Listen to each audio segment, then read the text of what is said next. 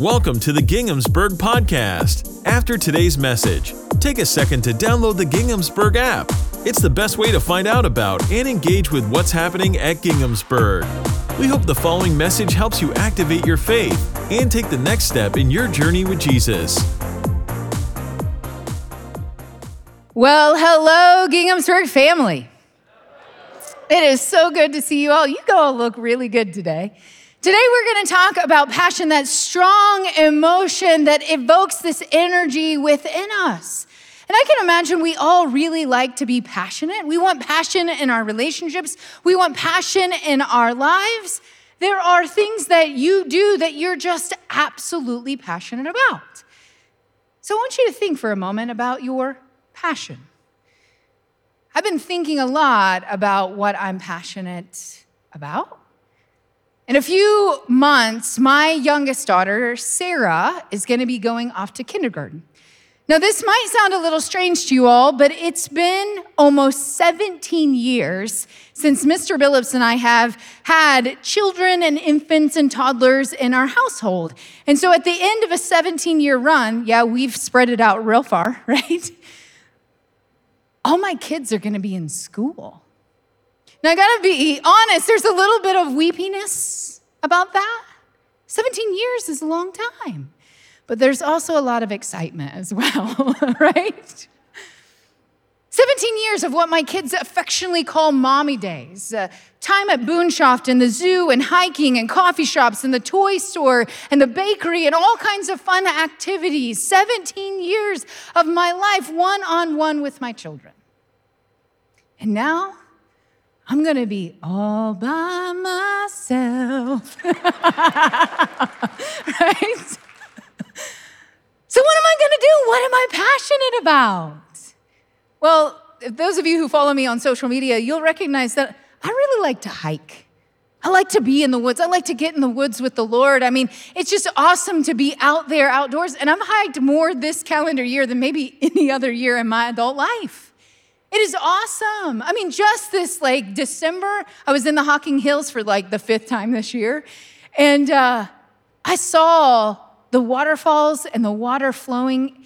I mean, I grew up there. I've never seen it so abundant, so green, so beautiful. I feel like every time I'm out in the woods, it's a new gift from God.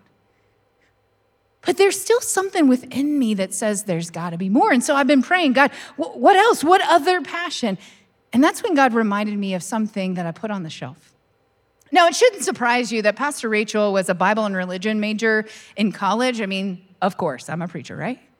But what you might not realize is I was also, well, at least I started out as an art major. That's right, started out with art. So I had this passion for art. I loved to draw and paint and multimedia and all this kind of stuff. And so I was kind of looking through some of my old sketch pads, like this one from color theory class. And I opened it up a few weeks ago, and this is what I read. This is from September 1st, 1999. Passion. No joke. That's how it starts, passion. This is all I can think about. What are my passions, plural? Do I have more than one? Is life worth living without passion? If I don't have passion, why live? What are my passions? This world is abundant with thoughts and ideas and objects to have passion for. Contentment. Why can't I be satisfied? I'm always looking for improvement. Is this a God-instilled quality? It seems that I'm the type of person who's never satisfied with what I have. Man, I'd like to say a lot has changed, but it's no. This is 18-year-old Rachel. And I go on to have some kind of existential crisis that an 18-year-old would have, right? But it's fascinating to me, here I was trying to figure it all out. I was wrestling with whether to take this class, keep this class. Was I going to continue to be an art major? Because let me tell you, being a double major and being a runner in college, it just wasn't all jiving. I didn't have enough hours in the day. Fast forward, I dropped color theory class. I shelved my passion. And now there's this desire within me to take my love for hiking and combine it with my passion for drawing, because I discovered in color theory class that I have a real passion for drawing landscapes. And so I want to re-engage in what it means to draw the creation that God has put around me.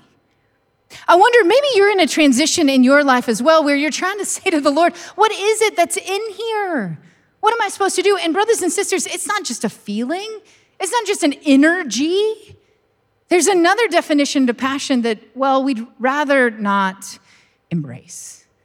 We'd like to avoid it at all cost if we could, and that is suffering.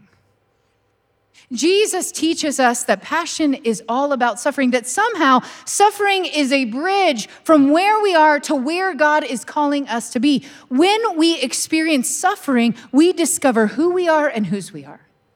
It's in our suffering that we experience the full meaning of life. So during this season of Lent, these 40 days where we journey with Jesus all the way to the cross, could it be that we give ourselves permission to ask questions of God, to ask questions of the people around us, to ask questions, deep questions of ourselves? Give ourselves permission to look at our whole lives, the good, the bad, and the in-between, and to reflect and say, what was all this for, Lord? Could it point me to some deeper truth, some deeper calling, some greater meaning in my life? Friends, we can take these 40 days, and I believe that this season, these 6 weeks, can truly transform us from the inside out. We're going to be looking at Jesus' journey from the Gospel of Luke, chapters 22 and 23. Jesus is going to teach us how to embrace suffering, a suffering that transforms. So let's get to it. Let's look at the big picture. Open your Bibles and your Bible apps and turn with me to Luke chapter 22. Jesus is readying himself for his passion this week that we talk about, his journey to the cross. And he readies himself with his disciples, and guess what he does? He gathers them around the table. That's right, he's hanging out with his life group. And it's there that Jesus begins this journey. We're looking together at Luke chapter 22, verse 7. Church, you with me? Luke tells us, then the day came of unleavened bread on which the Passover lamb had to be sacrificed. And Jesus sent Peter and John saying, go and make preparations for us to eat the Passover. Where do you want us to prepare it, they asked. And he replied, as you enter a city, a man carrying a jar of water will meet you. Let's pause right there. Now, some of you are like, okay, they're in the city of Jerusalem. It's the Passover. You can imagine, like scholars say, maybe up to 100,000 extra people come into Jerusalem for Passover in the first century. I mean, that's a lot of extra people. So how are they going to know who is the dude that's carrying the water jar? I mean, wouldn't there be a lot of dudes carrying water jars? No, because carrying a water jar was a woman's work in the first century.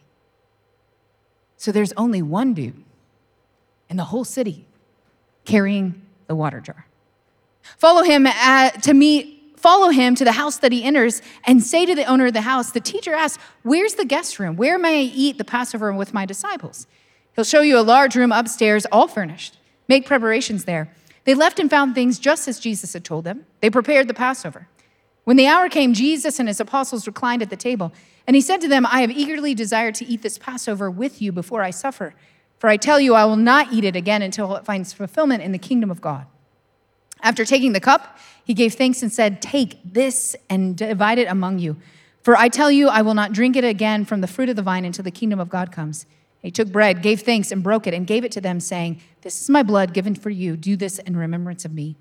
In that same way, after the supper, he took the cup and said, this is the cup of the new covenant in my blood, which is poured out for you.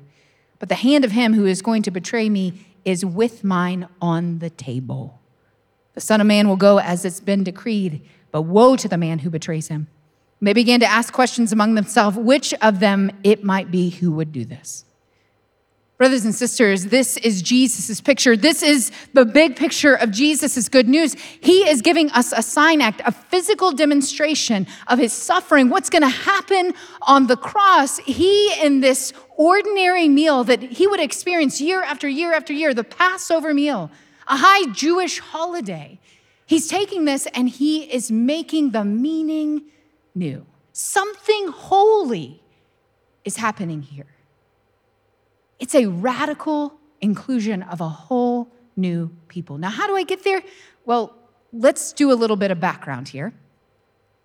Jews in the first century were known for their hospitality. They were absolutely known for the hospitality, but there's just a little bit of a catch. When you're a Jew in the first century, you know there are certain foods you can eat and certain foods you can't eat. There were all these dietary laws that were handed down from the book of Leviticus. So we're going to look at Leviticus chapter 11. And in Leviticus 11, God says, tell the Israelites of all the animals that live on land, these are the ones you could eat. You may eat any animal that has a split hoof completely divided and that chews the cud. Now, when we were going over this sermon in worship design a couple of weeks ago, Dan Bracken was like, Pastor Rachel, what's cud? I was like, city boy, come on, come on, come on.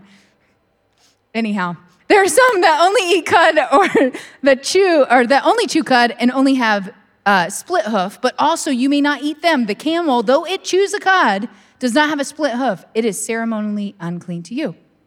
Now, the law goes on to list all kinds of birds and animals and fish and all kinds of things that you cannot eat. Some animals were considered clean and some were considered unclean.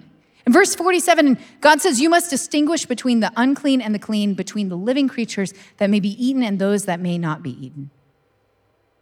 Now, you can imagine other folks that surrounded the Jewish community didn't have the same rules and regulations, didn't have the same beliefs, didn't have the same table manners. So it was just easier to exclude everybody else from the table. Eat with the people who believe and eat like you believe and eat. And when we think about this, it's easy for us to like point fingers and say, well, we don't do that anymore. I mean, except for those of you who are eating keto, right? You just can't eat anything. But for the rest of us, we pretty much eat what we want. Of course we don't exclude people from our table, or do we? Unbeknownst to us, sometimes just by what we do, how we live, we exclude people from our tables. They don't look like us. Don't live like us, don't vote like we vote, don't go to the same church as we do. And so before we know it, we're just kind of hanging out with people who are just like us. Do you realize it's kind of baked into the classism that we experience here in the United States of America? Anybody ever read anything from Ruby Payne, Bridges Out of Poverty? Some of us, yeah? In it, she describes the way in which our different classes kind of even see food and experience food. Those folks who are materially poor, when they see food, they ask a question, is there enough? Understanding of food is about quantity. Is there enough? The middle class, does it taste good? Quality, you know how this is. You know, you bake a casserole, you have warm brownies, and you want that person to say, oh, your brownies were the best brownies ever, right? I mean, it's how it works. For the wealthy, it's about presentation. Is the food plated well? Just with those interesting questions, food is very different. Suddenly, it is hard to be in relationships with different people who have different assumptions about food. But Jesus is doing something very radical here. Jesus is extending the edges of the table here. In the Gospel of Luke is constantly sharing with us Jesus' dining practices. You may not realize it, but there are 7 stories in the Gospel of Luke that lead up to this particular story. The first one begins at a banquet at Levi's house. Levi is also known as Matthew, the tax collector. And then Jesus goes to Simon, the Pharisee's house, where a sinful woman shows up and she crashes the entire party. And Jesus feeds the 5,000. 5 loaves, 2 fishes. Mary and Martha get in an argument where Martha's like, this woman needs to help me in the kitchen. And Mary is sitting at the feet of Jesus because she's a genuine disciple of Jesus Christ. You know how radical this is? Women are not to sit at the feet of rabbis. And yet Jesus allows Mary to sit at his feet. Jesus goes on to describe a banquet where all the religious are invited. And they're like, yeah, I'm too busy. I got things to do.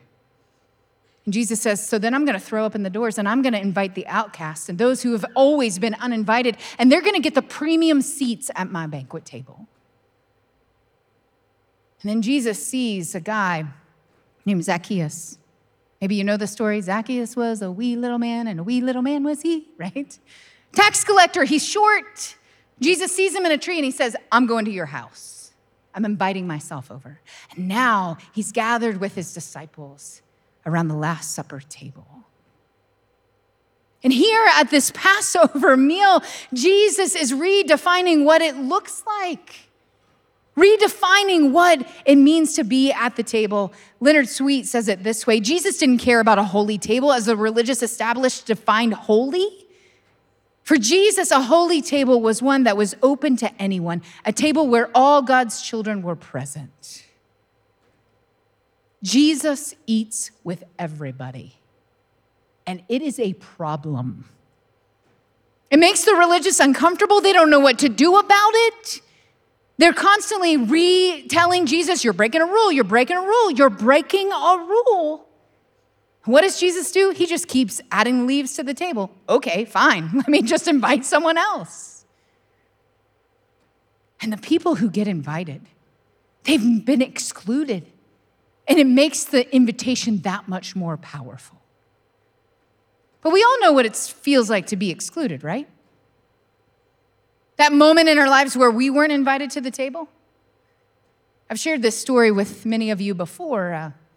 When I was in high school, my best friend and my little sister and I went over to my grandma's house because it was homecoming and we wanted to show off our outfits. And so we went over to my grandma's house and she was oohing and ahhing over us. And my grandma Ruby was the best. And as we were there, suddenly some of our extended family members started showing up. And I was like, oh, that's interesting. Didn't know they were coming over. And someone had a cake. Well, it's October. It's my grandma's birthday. And suddenly I start putting two together. And I realize, oh, snap, they're having a birthday party for my grandma. And we have not been invited. I grab my best friend and I try to get my sister Julie to go with us, but she's not having it. So I just leave her tail there. And I go home and I say to my dad, hey, Dad, there's a situation at grandma's house. They're having a party and I left Julie. And I don't think we were invited. So my dad doesn't say a word. He goes and gets his keys for his pickup truck, and he goes and gets my sister. And as I watch my dad pick up his keys, I see the pain in his face. Our family wasn't invited. I imagine you all have a moment in your family, maybe in your community, among your friends, the place that you work, where you just weren't invited to the stinking party. And it feels awful. We've all been uninvited. Brothers and sisters, Jesus is saying, not so with you, not so with my followers. Let's extend the edges of our table. Let's invite people to the party. There in that upper room, Jesus is gathered with the disciples. Now, it is not clear how many were there. Luke doesn't limit it to the 12. In fact, Luke talks over and over again about how big the disciples were. He sends out the 72. By the time we get to the book of Acts, because Luke and Acts are just, one volume or two volumes, one set, same story. There are 125 people in the upper room. So of course, the tax collector and the fishermen and the zealots, they're all there. Hodgepodge of first century Judaism. But also other men and women. I imagine that room could have been crowded. And so they're all there, up there in the upper room, gathered together. The whole wide world. Jesus extending the edges of his table. Our picture of the upper room has been way more shaped by Leonardo da Vinci than it has been by Scripture. I just need you to know. They're celebrating this Passover meal. The Passover is a sign act, a demonstration, if you will, almost a play of what happened when God delivered God's people from 400 years of slavery. That meal gathers together families. And as they're gathering together, they're telling the story, and it just kind of flows. Maybe you've never really known what happens at a Passover meal. Passover happens the same day of the same month, the 14th day of Nisan, which is a Jewish month. A Jewish calendar is different than the Roman calendar. Every single time. Now, I wanted you to notice in Gospel of Luke, he says that it's the festival of unleavened bread. Well, actually, the festival of unleavened bread is after the Passover, but Luke kind of smushes the two parties together. This happens in Scripture, right? Just smushes them together, making them kind of one and the same, even though they're not. And so there they are at the Passover meal, and they begin with the first course, which is the word of dedication and the first cup of wine. Sorry, you former Baptists, but they drank wine in the first century. And oh, by the way, they have like 4 cups. It's a lot of wine. I just need you to know it's happening. It is a party up in here. And they're celebrating the fruit of the vine. I'm not encouraging anybody to drink sweet Jesus, right? But I'm just saying. So there they have the first cup of wine. And then there's the second cup. And then they share the Haggadah, which is the telling of the story. And it begins with a child saying, "Why is this night different from all other nights?" And the story begins to unfold. And the third cup of blessing. And the main meal with the lamb and the bitter herbs and the fruit puree and the unleavened bread, all of it part of the story of God's people, all having significance, all playing a role in telling the story. And finally, the fourth cup. The cup of redemption. Brothers and sisters, it's in this regular practice of Passover that Jesus inserts these words, verses 19 and 20, and he took bread and he gave thanks and he broke it and he gave it to them saying, "This is my body given for you. Do this in remembrance of me." Now situate yourselves with the disciples where they were in that moment. They're thinking, wait a second. This is not part of the story. This is not part of the liturgy, the telling. What do you mean, Jesus? This is my body given for you. In the same way, after the supper, he took the cup saying, "This cup is the new covenant of my blood, which is poured out for you." You see, Jesus is doing something new. This is brand new to the disciples. I mean, we've heard this a time or two in our lifetime, but not the disciples. They're like, "What are you doing, Jesus?" Jesus is giving them a bigger picture. He's demonstrating what he's getting ready to do. I'm getting ready to sacrifice my life for you and the entirety of creation. I'm extending the edges of the table. I'm inviting everyone. This is radical, folks. They didn't know how to eat with other people. They didn't know how to extend the edges of their table. Even in the first century, as Christianity begins to spread, you better believe people have all kinds of questions when it comes to their table manners. Because how can Jews and non-Jews eat together? Well, Paul, a Pharisee of Pharisees, real religious guy, has a radical encounter with Jesus, and he tells people over and over and over again, you have a new identity in Christ. Galatians 3:26, "So in Christ Jesus, we are all children of God through faith. For all of you who are baptized into Christ have been clothed yourself with Christ. There is neither what? Jew or Gentile, slave or free, nor is there male or female, for you are all one in who? Christ Jesus." We're all one in Christ Jesus. We belong to Christ. Then you are Abraham's seed and heirs according to the promise. In Christ, we are made new. The table just got bigger. Jesus is saying, this is who I am. This is what I came to do. This is what the cross is all about. I'm restoring the whole daggone world by extending the edges of my table. Now, I want you to notice this. The disciples, they're there. Jesus is painting the bigger picture. And what do they get focused on? Themselves. Verse 22. "But the hand of him who's going to betray me is with mine on the table," which is a radical thing for Jesus to say. "The Son of Man will go as it's been decreed, but woe to the man who betrays him." And what do the disciples get hyper-focused on? But verse 23, they began to question among themselves which of them it might be who would do this. Is it me? Is it you? Who's going to do this thing? God's there painting a huge picture of the redemption of the world, and they're focused on the details.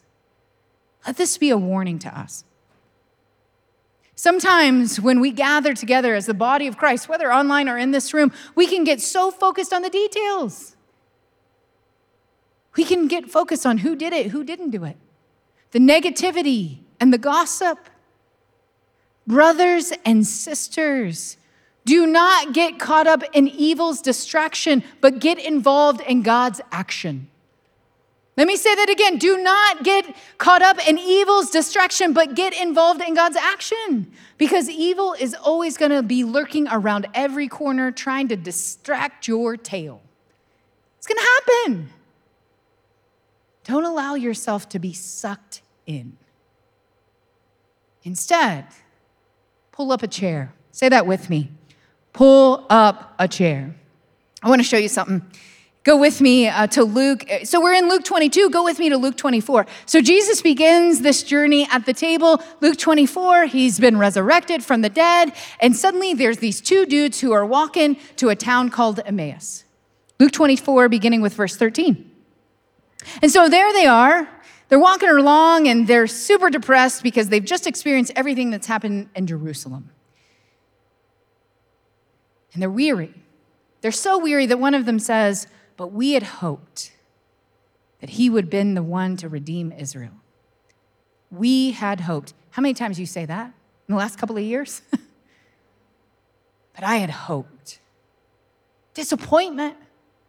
And Jesus starts walking with these two dudes in the journey, and they don't recognize Jesus. And he begins to explain the scriptures to them.